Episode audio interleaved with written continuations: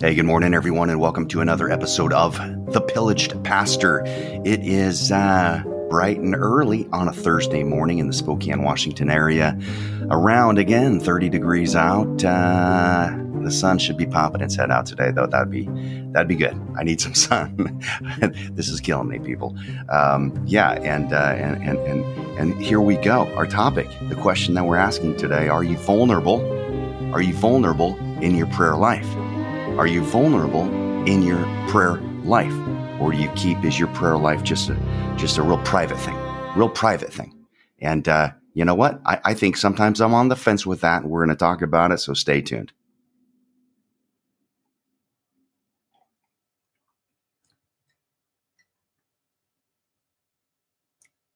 You know, I think I'm going to err on the side of saying I, am not so vulnerable in my prayer life. I am more of that guy who isolates. And um, I've got my relationship with God. I talk to him throughout the day, not just talking to myself. I'm talking to the Lord throughout any given day. I need his strength to get through. I need his peace. I need, need his, his calming. And, uh, no, I, I just, I, I, talk to him throughout the day. I, I pray continuously without ceasing, you know, as we're kind of told to do in the Bible. So I don't know. I mean, what does your prayer life look like? Do you do the same? Are you someone who basically do you get up in the morning? Uh, do you hit your knees and uh, you know have it out with God? You pray, you up, you get up, you start start your day. Or are you one of those people who end ends your day with a prayer? You know, and it's it's just you in isolation. And there's nothing wrong with that. So that's not where I'm going with this. But and then is, is that all there is to your prayer life? So basically, you're talking to God, you're connecting morning and the evening. You know, we can see that in the Bible. So again, like, hey, great practice, great exercise. You know, I recently learned that that's uh, even Mark Wahlberg, the actor, has a, a great routine with with pr- his prayer life and his prayer life and devotion life. But uh, what's it look like for you? For me, again, I, I get up. I'm like, good morning, Lord. And then throughout my day, I'm praying and I am isolated. I'm not necessarily vulnerable throughout the day. Do I share needs with others? Things that I'm praying for, prayers that I'm asking God to answer in my own life. Do I then go and share those uh, needs with others? With very few there are very few that I share those needs with. I'm wondering how many guys are like me. I'm wondering how many other guys kind of that that's their routine is basically they they really think that prayer is a private matter. I don't need to go sharing with everybody things that are on my heart, on my mind. Maybe you have a spouse and uh, she he knows what's going on they know what your needs are. And so you're not really having to share them. I mean, you're talking about it together. And so maybe you are a couple who regularly get together and you pray together. Well, I'm kind of uh, ashamed to say, like, I, I, I like being isolated.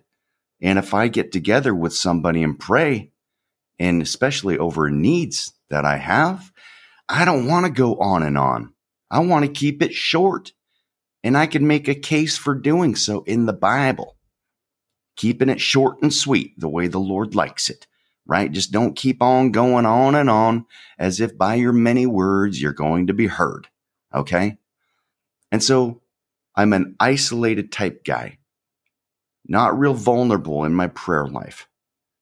And when I do get together with others to pray, I want to keep it short and sweet. I don't want to keep going on and on. And if you were to ever invite me to a prayer, um, you know, meeting, right? If it was like a corporate prayer meeting, sure, man. If it's like a Sunday night service, everybody's there. You know, there's things to pray for. You're breaking into groups. I don't mind that at all. I actually, that, that doesn't bother me at all. Now, if I'm get together at somebody's house, like a small group study, and we're going to spend the entire hour or or more sometimes I've heard Um, I, I don't want to be there. It's, it's too, I get too anxious. I get too anxious. It's too intimate, right? There's no escape. There's no escape. Maybe that's what it is. And so that's what my prayer life looks like, man. I'll talk with God throughout the day, but there is something to be being vulnerable. So basically, I have a friend and who was praying for me the other day, and um, and she is aware of some of the things that are going on in my life. She's aware of the podcast, and she's like, you know what, I'm going to be praying for you. And uh, I seriously believe that the day that she was praying for me, as she went to her little family prayer meeting, um, I truly did feel that someone was praying, and I feel like there were just a, a lot of great things happen that day and uh, got me to thinking because that's all I do. I just think. I'm trapped in my head all the time. I'm thinking, I don't get it. You know, I pray by myself all the time. And um, sometimes, a lot of times, it just doesn't feel like a door opens. And then you ask somebody to pray for you and you involve other people in these needs and concerns that you have. And next thing you know, doors are opening. And you're like, what is it, man? So the question I had yesterday, as I shared, I was like, I could tell, I could tell that uh, I was being prayed for. I knew that you guys were praying for me because so many wonderful things happened throughout the day. And um, it made me feel that, gosh, am I that bad that God does not hear me when I'm just praying by myself? Is it that bad? Is it me? that God just doesn't like me. And so he's not listening to me. He's listening to other people praying on my behalf. Is that a legitimate, like, that, that's the thought that came to my mind.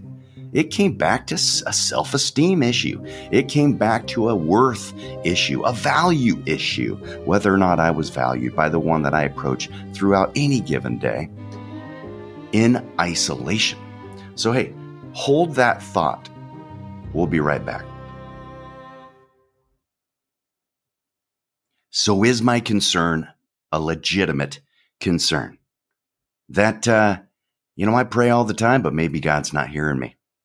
I pray all the time, but maybe God has turned his back on me. I cry out to him regularly throughout any given day. And, um, you know, sometimes honestly, it just feels like it's just, there's no, there's no power. There's no, uh, there's there's there's nothing nothing's happening, people. I mean, so um, yet I'm very grateful. What is happening in the blessings in my life? I'm a grateful person. And so, uh, is there something to involving other people, being vulnerable with others in your prayer life and with your needs and sharing what's going on? I'm a private person. I don't want to just tell everybody what's going on in my life. I don't need their opinions. I don't, well, I definitely need their wisdom, right? But I'm not going to go share with everybody what's going on. You know, I, I just, I'm not going to be that vulnerable. There'll be a few people that I could share with. I know that they'll be praying. One of them's my mom. My mom's amazing. When she prays, things happen. And sometimes, well, Sometimes I involve her, but I need to involve her more regularly with specifics because when she prays, things happen. And why is that? Is that because God loves her more than he loves me? Does God love the people that I'm sharing, you know, needs with more than he loves me? Does he value them and their faith more than he values me? I don't believe that is the case it's not you need to do more, you need to believe more, you need to have more faith, you need to be more righteous, you need this and you need that. And, and you never know when you've reached that plateau where you then could be heard and can be heard by God and your prayers be answered. What a miserable life. That upsets me. Cause you know what? Like I thought this was an agreement, like coming into a relationship with Jesus was by grace, you know, and we're in this covenant of grace and that actually is true, by the way. I'm being sarcastic because we are in a covenant of grace. You know, are you reaching out to God more? Are you reaching out though and uh, to the things uh, that are anti-Christ, if you will, and involved in things. I mean, maybe that's it. That's the only differentiation we'll make. Is like you can be in a relationship with God, but who's your allegiance through through practice? Who is your allegiance to? Truly, in practice, in your behavior, is your allegiance more toward Christ or to the world or to a behavior you know is condemned by Him?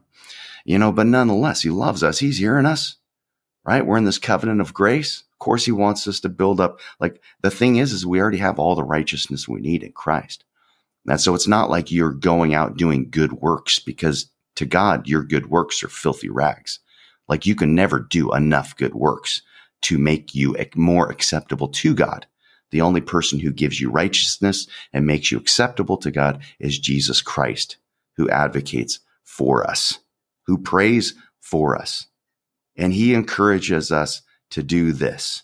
Jesus says in Matthew 18, verse 20, for where two or three are gathered together in my name, there am I in the midst of them.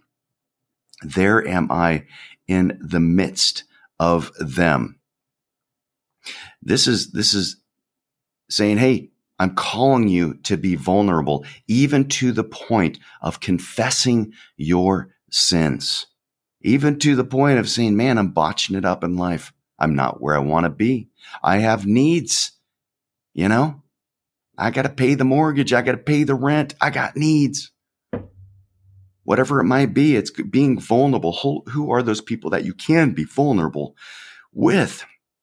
these aren't definitely aren't the type of people that you share with and the next thing you know the whole neighborhood knows what's going on right that's part of my vulnerability like like uh, my issue with vulnerability it's like i don't i don't trust people i don't know who these people are going to go off and share things with besides i don't want anybody knowing my business but i think there is an exception here i think god is pretty much like dude uh, you got to let people know what your business is. You got to take the risk. You got to be vulnerable.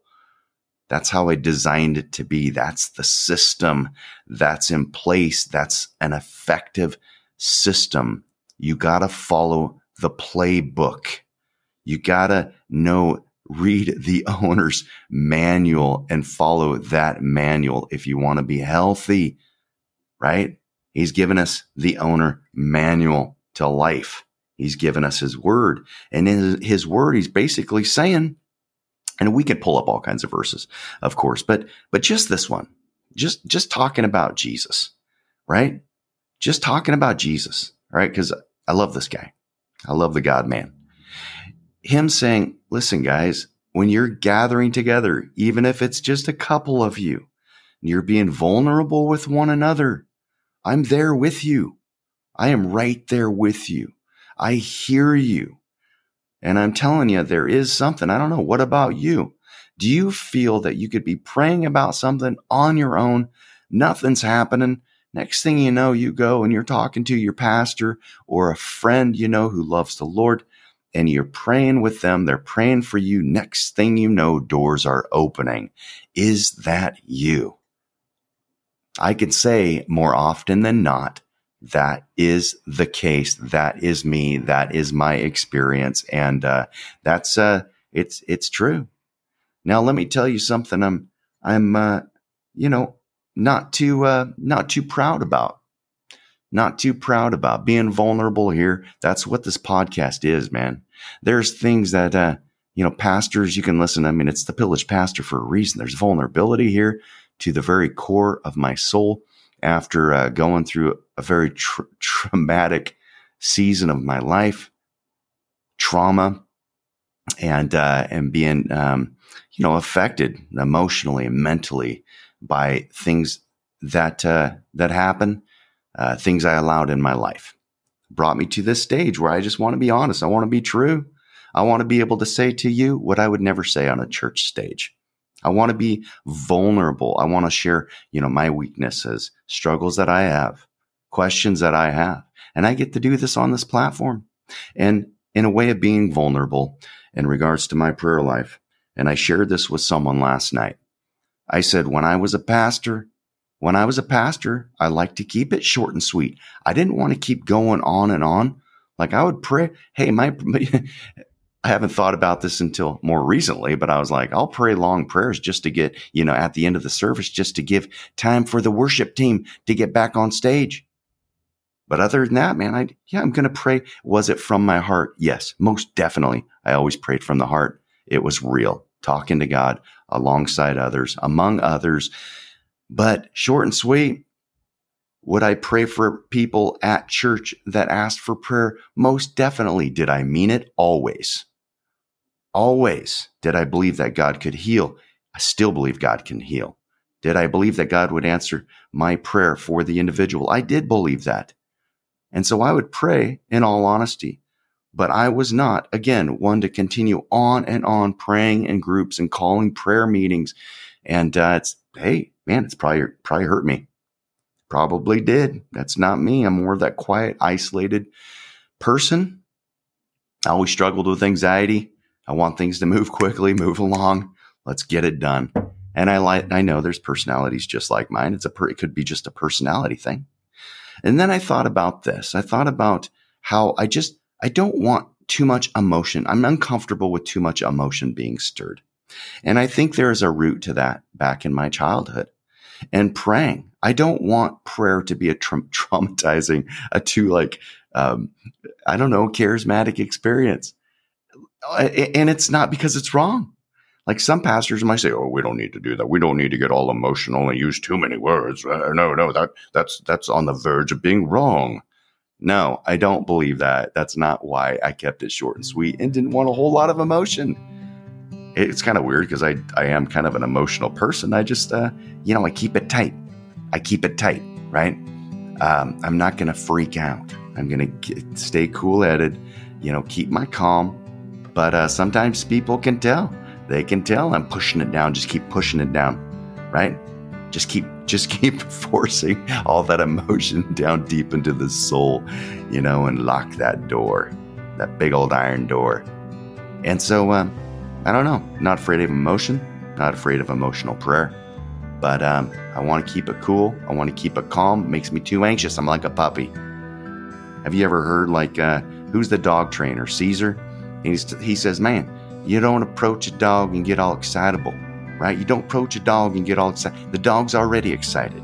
You're just going to make him go crazy if all of a sudden you're like, hey, buddy, how are you today? How are you today? You're so cute. And all of a sudden the dog gets all like jumpity, right? And Cesar's like, don't do that. The dog's super excitable. You don't need him to get more excited. You need to be in control and show the dog who's in control and be clear with him. Allow for him to calm down. Well, maybe I'm kind of like that, that dog. Maybe I'm kind of like that golden shepherd, right? You get all excited and jumpy around me. I'm going to get excited and jumpy.